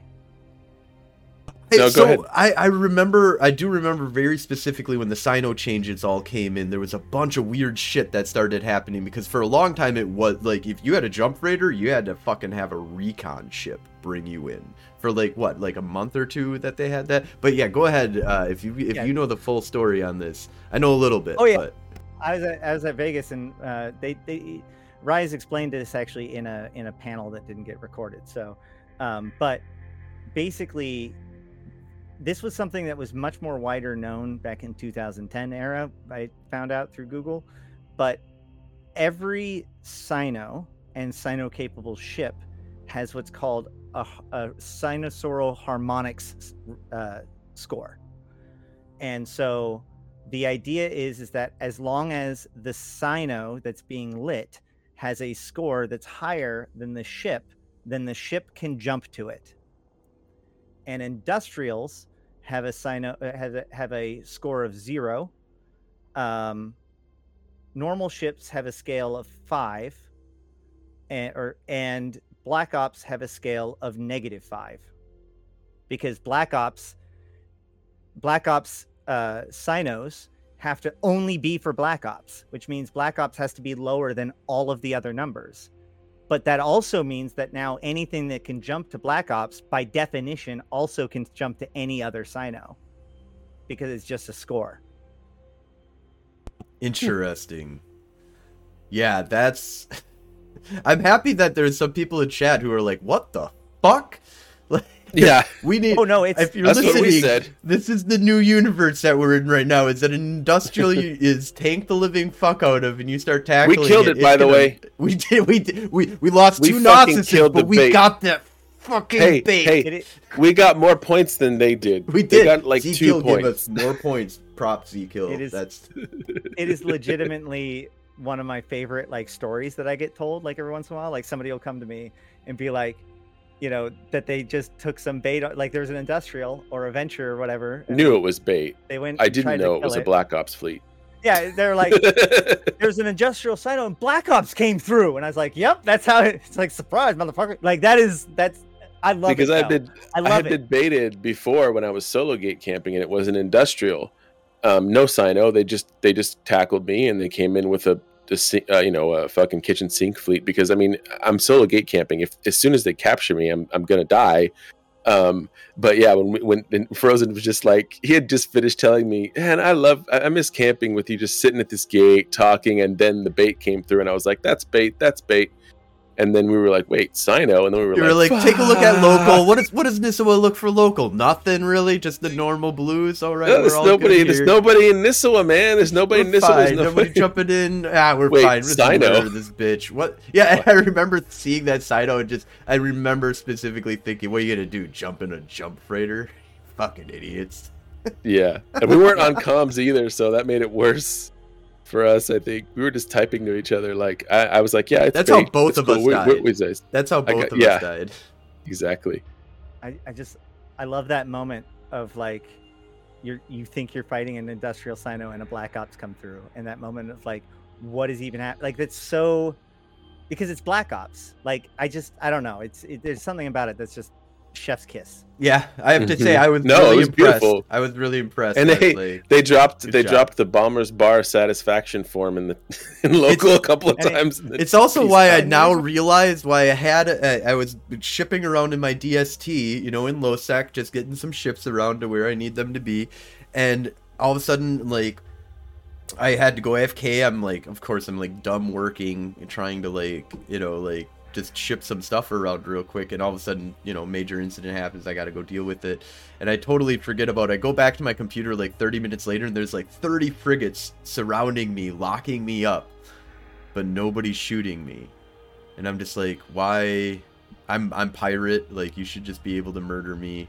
Um, what's going on here? And all of a sudden, like I just warp off. And now now it clicks with me is that they were like, this is bait. This is definitely bait. He's just sitting here waiting for 30 minutes for somebody to like shoot him. yeah never not take bait Always take the bait because it might But not no, be I- bait.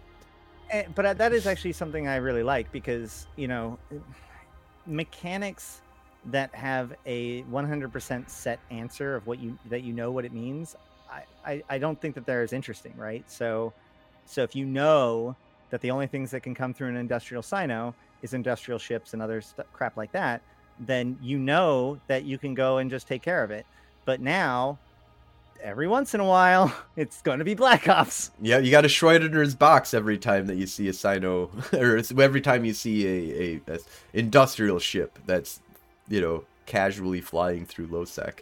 Like I I have never been terrified of industrial ships until that day happened, and then now I'm like, okay, I'm gonna take a step No, back. I'd still we're gonna- take the bait again. In fact, I did it on my stream later. Um, Oh, did you except guys it was a pilgrim. happen?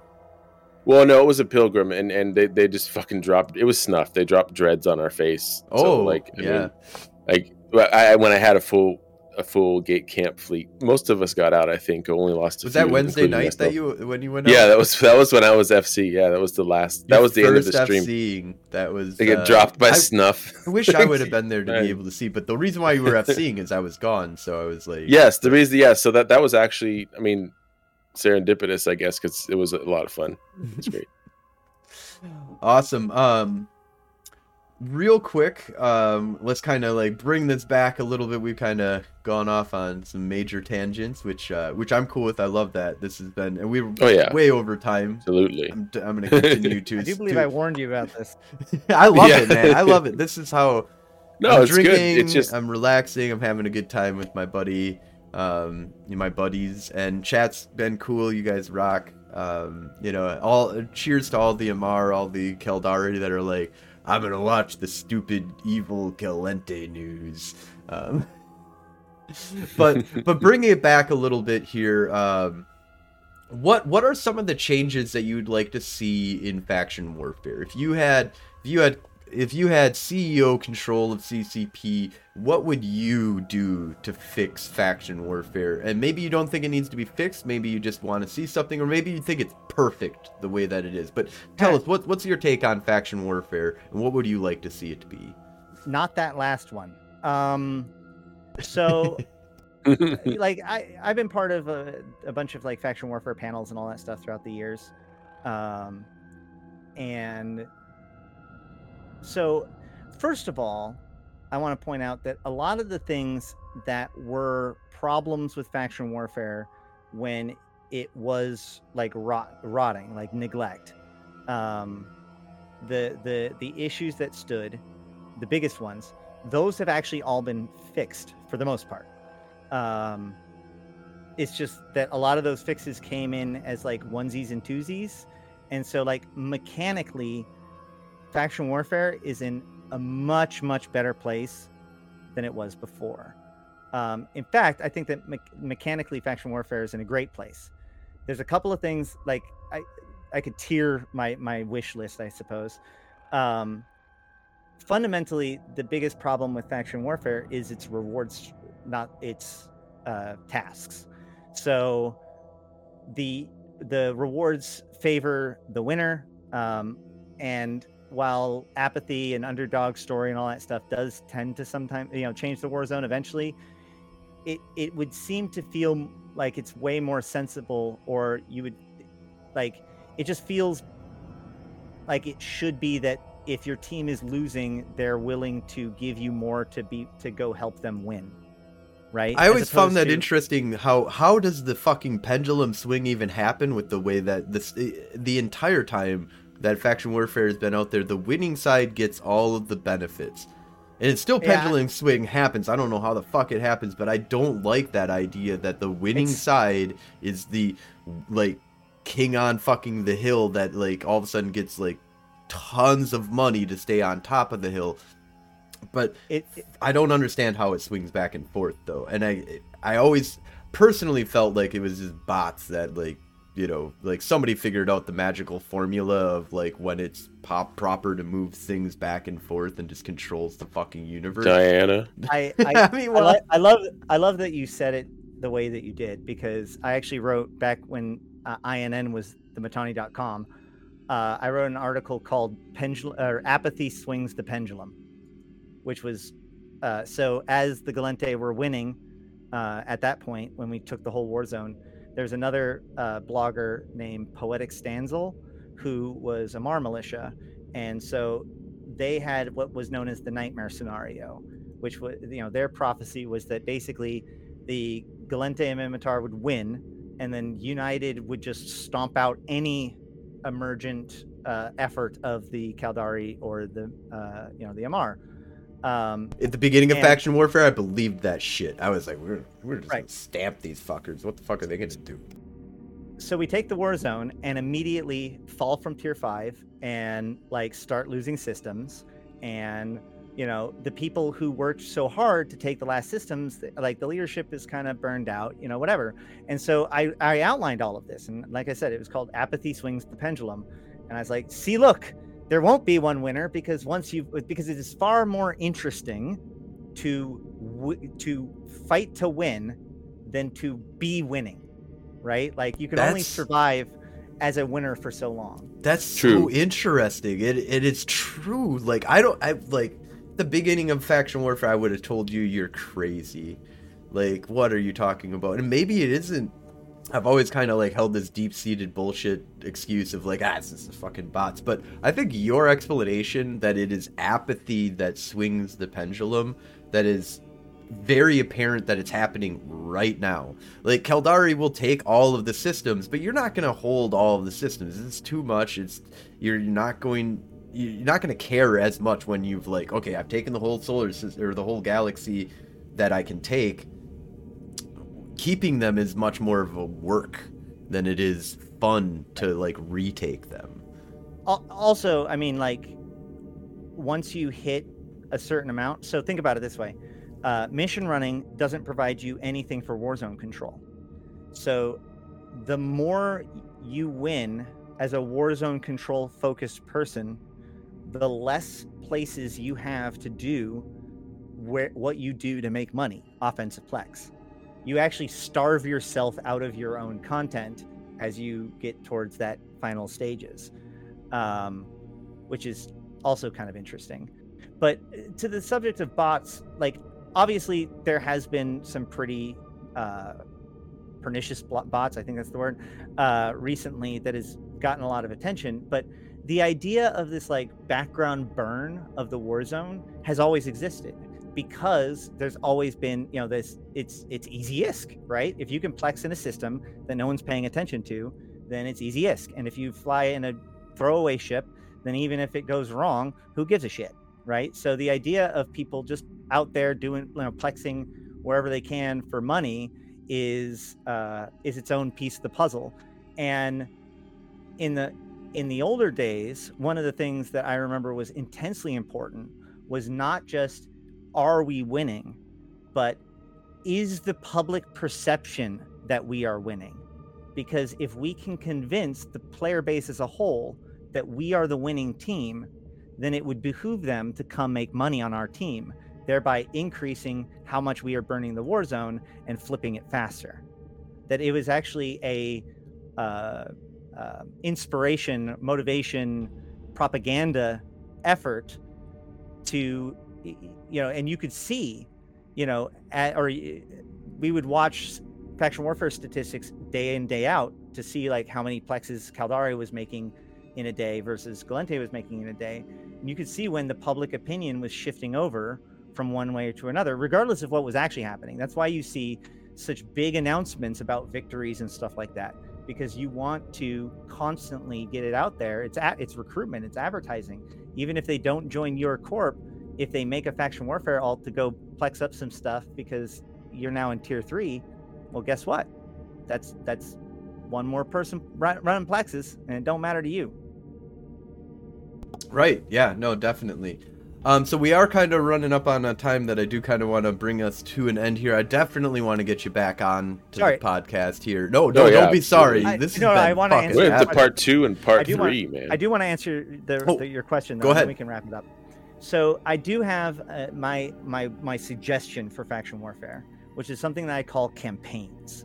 Basically, a cycle of of of a short period of time, like one to three to two weeks, where a specific constellation is focused on, and it is broadcasted to the player base as a whole that this is going to be the focus and it lasts for you know its time. When it's done the reports of all of the activity within that co- constellation is you know parsed.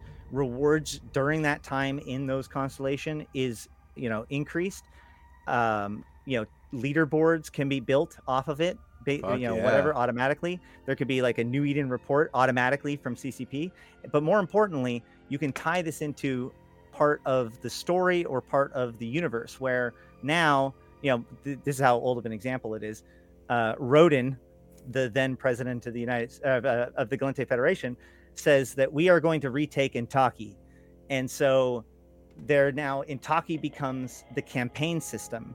And therefore, at the end of the campaign, who owns Intaki will matter. And it'll matter Mm. permanently. Because Fucking now, love that. now now the next election, Roden loses because he's disgraced because you didn't take Intaki. and Fuck then the next person takes yeah. off and that makes the next thing and now as a storyteller i can say the player base did this the npcs did this the player base did this the npcs did this Oh, Uh, beautiful. there are games like ingress does that a lot where like it's it's faction territory warfare but they have specific events with specific focus that jo- you know move forward the narrative No and meaning says Gallente something about this sounds like an Eve Pandora thing. I'm not sure if anybody understands what that means, but I don't.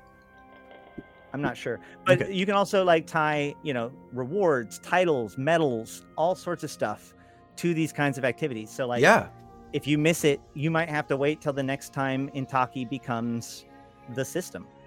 That And then that's beautiful, dude. and then the, the next step from that, if you really want to go insane, is you take the old uh, the invasion mechanic, right? So they Mhm. prove that they can make basically modify temporarily a system, uh, including its security status.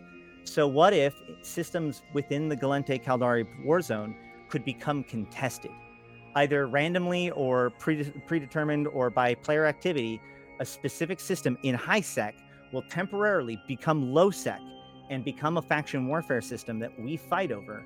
And then at the end of the time, it goes back to being high sec, but it's now owned by the winner, and that and that winner gets to keep it until it goes vulnerable again. And so it still counts as points. It still counts towards war zone control. So then there's these like key systems, and to the rest of the player base, they don't give a shit whether or not it says Gallente or Caldari in the top left-hand corner in some in some faction warfare or in some high sec system. But it gives us an opportunity to you know mutate the the space in a certain way and and maybe even push you know Gallente into Caldari or Amarr into Minmatar in a in a certain way. Hmm. Yeah, I like I like some of. The, I mean, that's definitely. I think that's an interesting route to go. And uh, no meaning kind of explained a little bit here. Eve Pandora is a beta campaigns website developed by one of the Min Mil guys. They give five uh, 50 million ISK for the top kills in the Gal Mil over a period of time. Um, so, but I mean, what you're describing is a little bit more in depth. You know, has like Eve's story and Involves everything like that. CCP. Involved Right. CCP's actions And- involved. And, and there was if you were to make it a low sec system for that time, I mean, pirates could have a little fun there too. Now, what a no more Concord if it's low sec. right, right. exactly, which is what happened in faction warfare or during uh, invasions. Right So- during the Pet Perchikaivan craziness. Well, every each system as they entered into first liminality. Oh, right, right, yes, because it was all over the galaxy. It wasn't just the systems that got switched over. Yeah, well, I I, agree. think there's only there's only like one system that went into first liminality that didn't end up going to final liminality. Oh, really? Yeah, it was incredibly difficult to pull it back once it's You would- been. You would like to see side. that not to be as difficult. I'm guessing with the with the faction warfare, where it's not as it seemed pretty predetermined. It felt like a little bit. Um, right. Well, this no, doesn't well, need to be. This it it was not predetermined, first of all. But my point is, is that like the the issue was is that once one side won the first phase of the conflict and so moved it into phase two, basically the the, the chances that it entered into phase three was like 99% because Mhm. you already were pushed into your side. Um, you know, it, it, with with liminalities, it was even worse because now it's low sec. That changes the rules for everybody, right? So now only the people that were willing to proceed with that would would even be able to push it. So once we were able to take something into fi- first liminality, finishing it off was relatively easy. Meanwhile, with when it came to the Edencom side of things, um, when it's 100% how well you can run the sites and how many of the rats you can kill. And so with everything like at full war, it doesn't move the ticker at all. And so it was basically impossible to pull it back 50 you know the 50% over to pull it back into liminality once it was into uh, readout but um, there was one time where the uh, edencom said nope screw this and went into first liminality and ripped it back from us and it became a fortress and if you go there there's now a captured das porvitium transmuter um, that they've done research on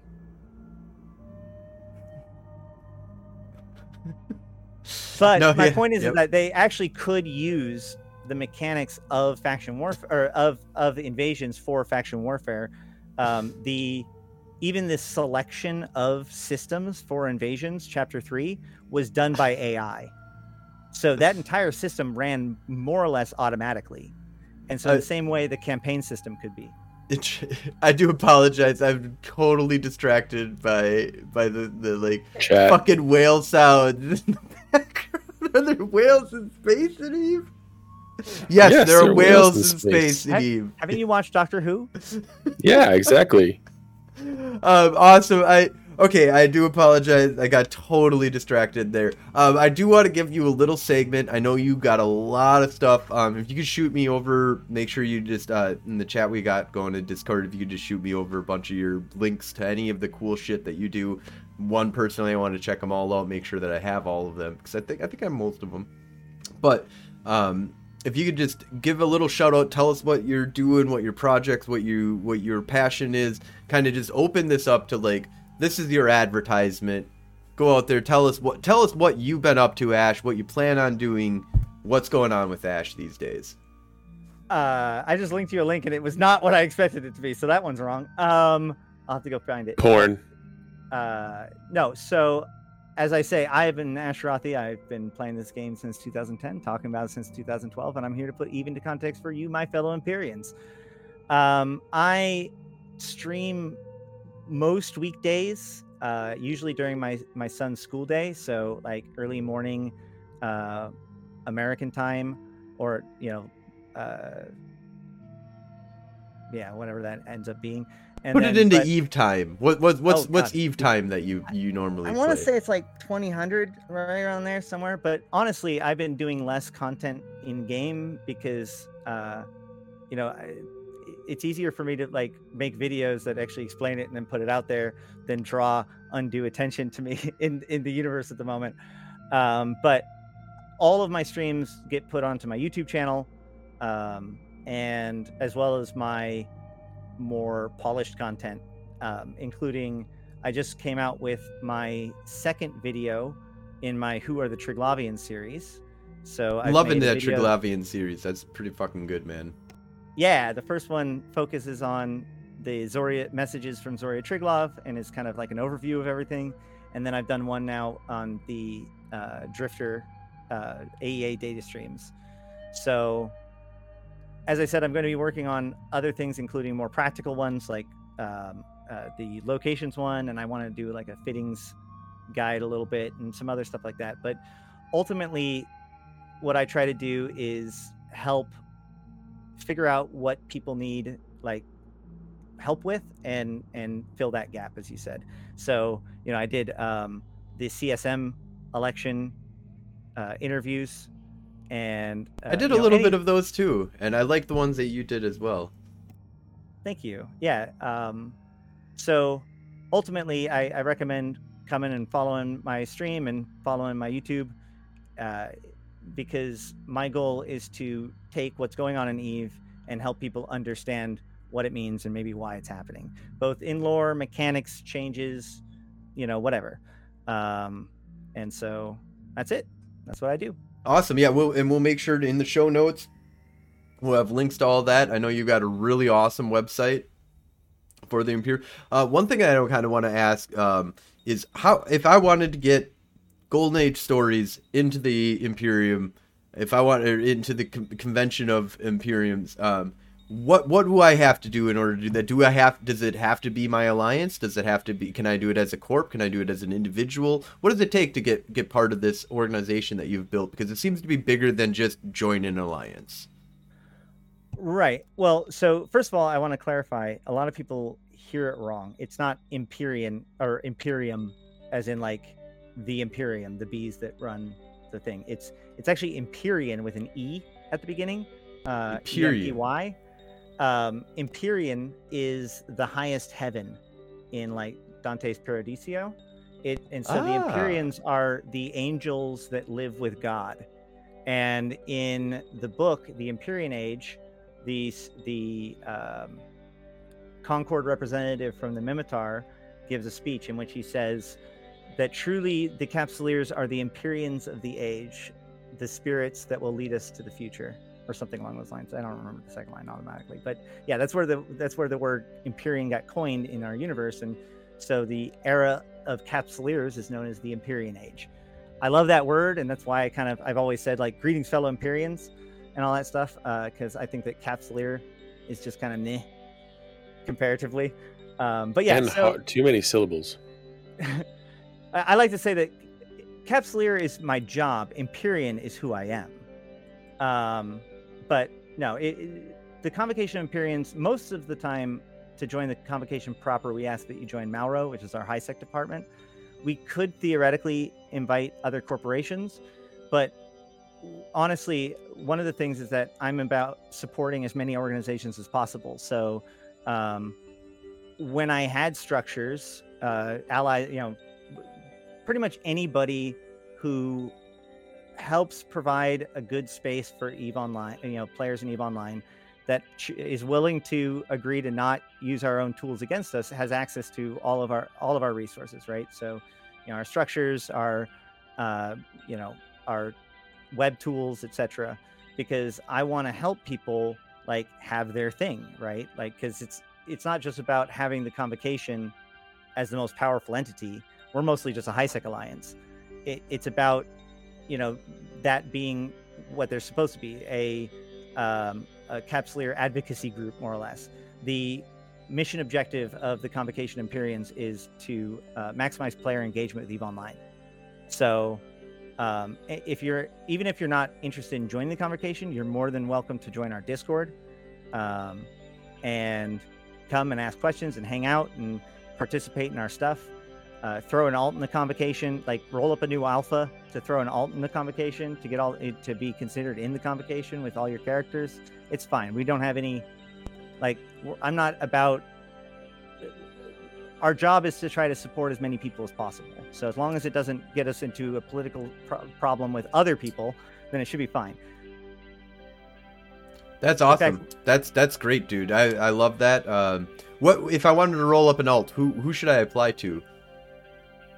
Uh, so again, if you want to do faction warfare, Aideron Robotics. If you don't, then Mauro, Malevolent Row Industries. Awesome. All right. Um, I'll make sure to get that in into the show notes so that you guys know what to join up. And and truthfully, I'm just gonna roll an alt into into your stuff just because nice. um I I you know I'm I, I'm a little bit touching here and there. I- spies. FC for the for for the Golden Age stories and and for the Golden Age Empire, which is a really asinine. I like I feel like an asshole sometimes when I with with the name the way that it because that, that's my last name is Golden. So I'm like I'm a, I'm a piece of shit in this universe, but I love it. I love being a piece of shit. we we all are. We're monsters. Oh yeah. We're Um, just throwing out my name Oh, yeah. there, man. It's very important. It's like gold. It's like a G O We're L D kin. E N. So you know, you just word play it, and you're a bitch, and that's how it's done. So, um, but awesome. Thank you so much for coming onto the show here. Um, Yeah, dude.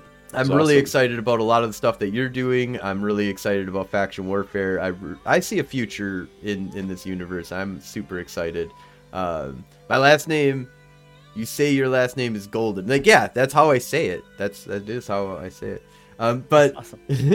um, it it's been a great time. I really want to get you back on here. You've got so much lore. It's been great talking to you. It's been great working with you on a little bit. Um, you know that I have have been, and I really wish that I would have been involved with with X Men. I I still to this day I'm like, God damn it! I should have fucking put my alt as the fucking CEO, and I could have just kept on what the fuck is going on there. But I just think, to, I just that you to made the know, right- I mean, like, it's important for leadership to be involved. Like, Exactly. Leadership has to have it sets a tone for everybody else. If if leadership isn't there, then why would anybody else be? So I think that you made the right decision ultimately. No, it, that that's kind of how I felt too, because I don't think that that might not have happened if I was the one just kind of like dragging down the court by being like, "I'm in goon space. I don't give a fuck what's going on here."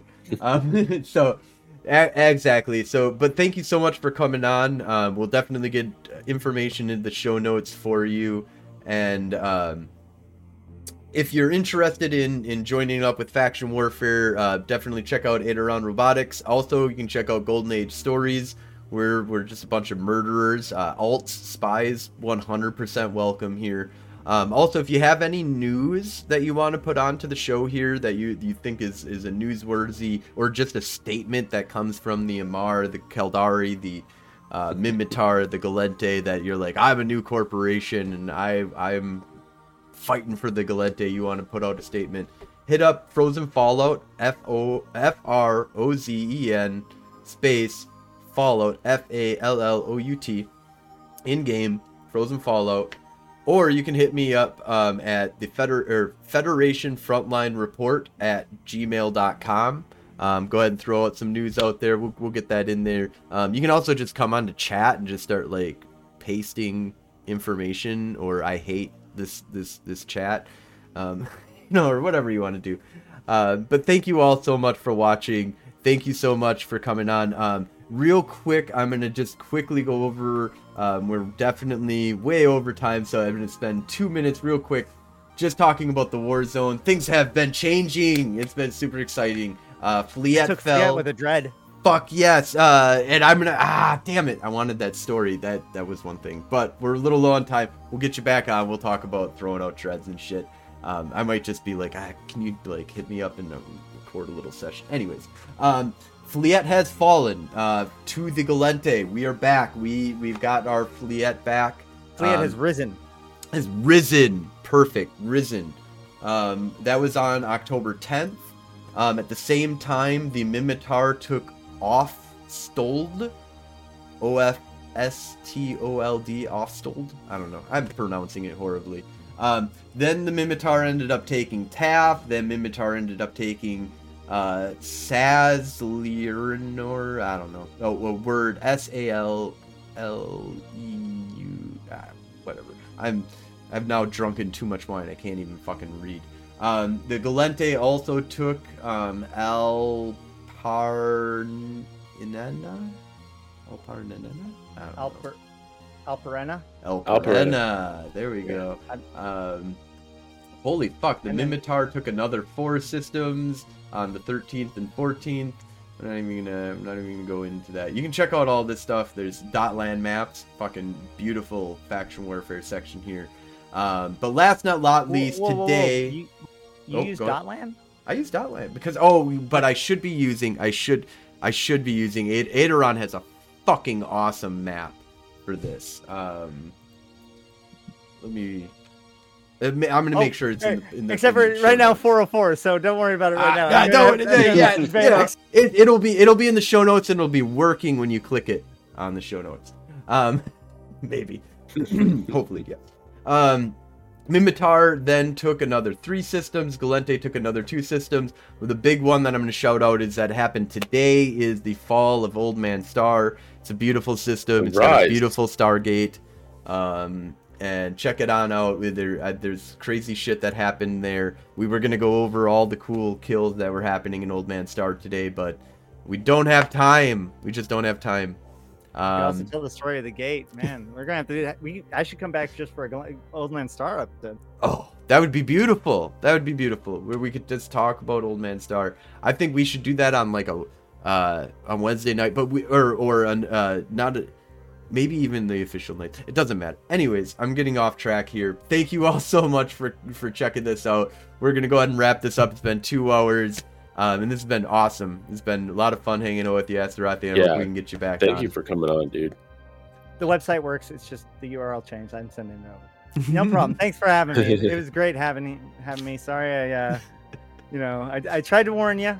No, No, I you're love it, man. I love it when when we have a guest that we I just j- am jiving with, and it's like I can't end the podcast right now. It just we're getting to a point where we do we are running out of time, unfortunately, in the universe of the real.